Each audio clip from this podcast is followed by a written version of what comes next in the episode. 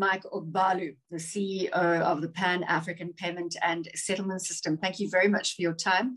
So, Mike, operational now, and that uh, in a joint announcement with the African Continental Free Trade Area. Exciting times for PAPSS. And as CEO, it must be very rewarding to see that you are now in the operational phase. Absolutely. Um, it's been a journey.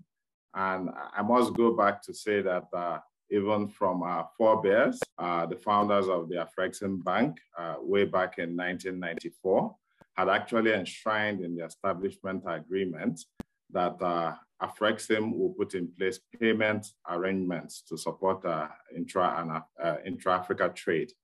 So this is uh, more or less the result of this long journey.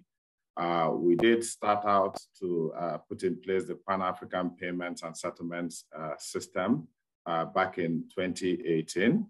We started by agreeing what the design principles would be and more or less deciding what a successful system would look like. And today we are live. We are doing transactions between uh, the countries of the WAMZ region. And we are very excited about uh, uh, the results that we have seen. We are even more excited about what it means for uh, African trade and uh, businesses across Africa.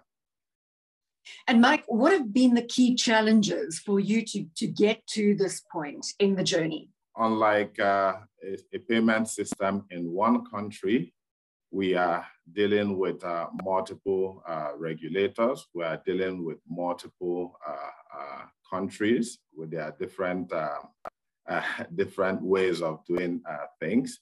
we're dealing with um, multiple languages. In the WAMZ region, we have both Anglophone and Francophone countries.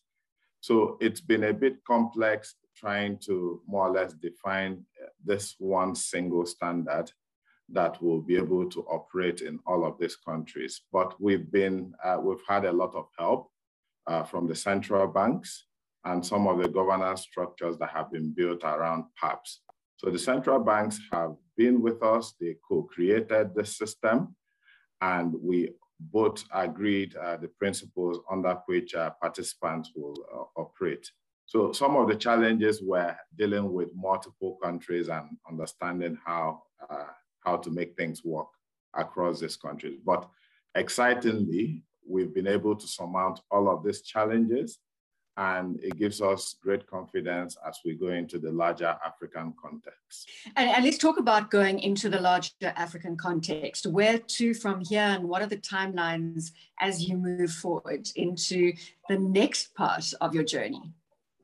Stepping back a little, what we've done is we've integrated with these central banks.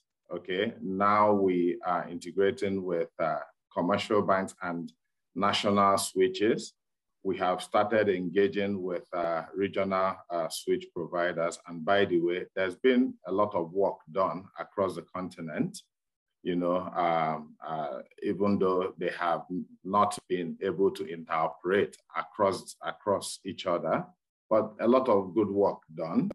Uh, what uh, PAPSS is going to provide is that opportunity to bring together all of that work that has been done in different buckets into this one system that will enable instant payments across the continent in local currencies. So, Mike, I think it's absolutely fantastic to see the operational phase coming to fruition.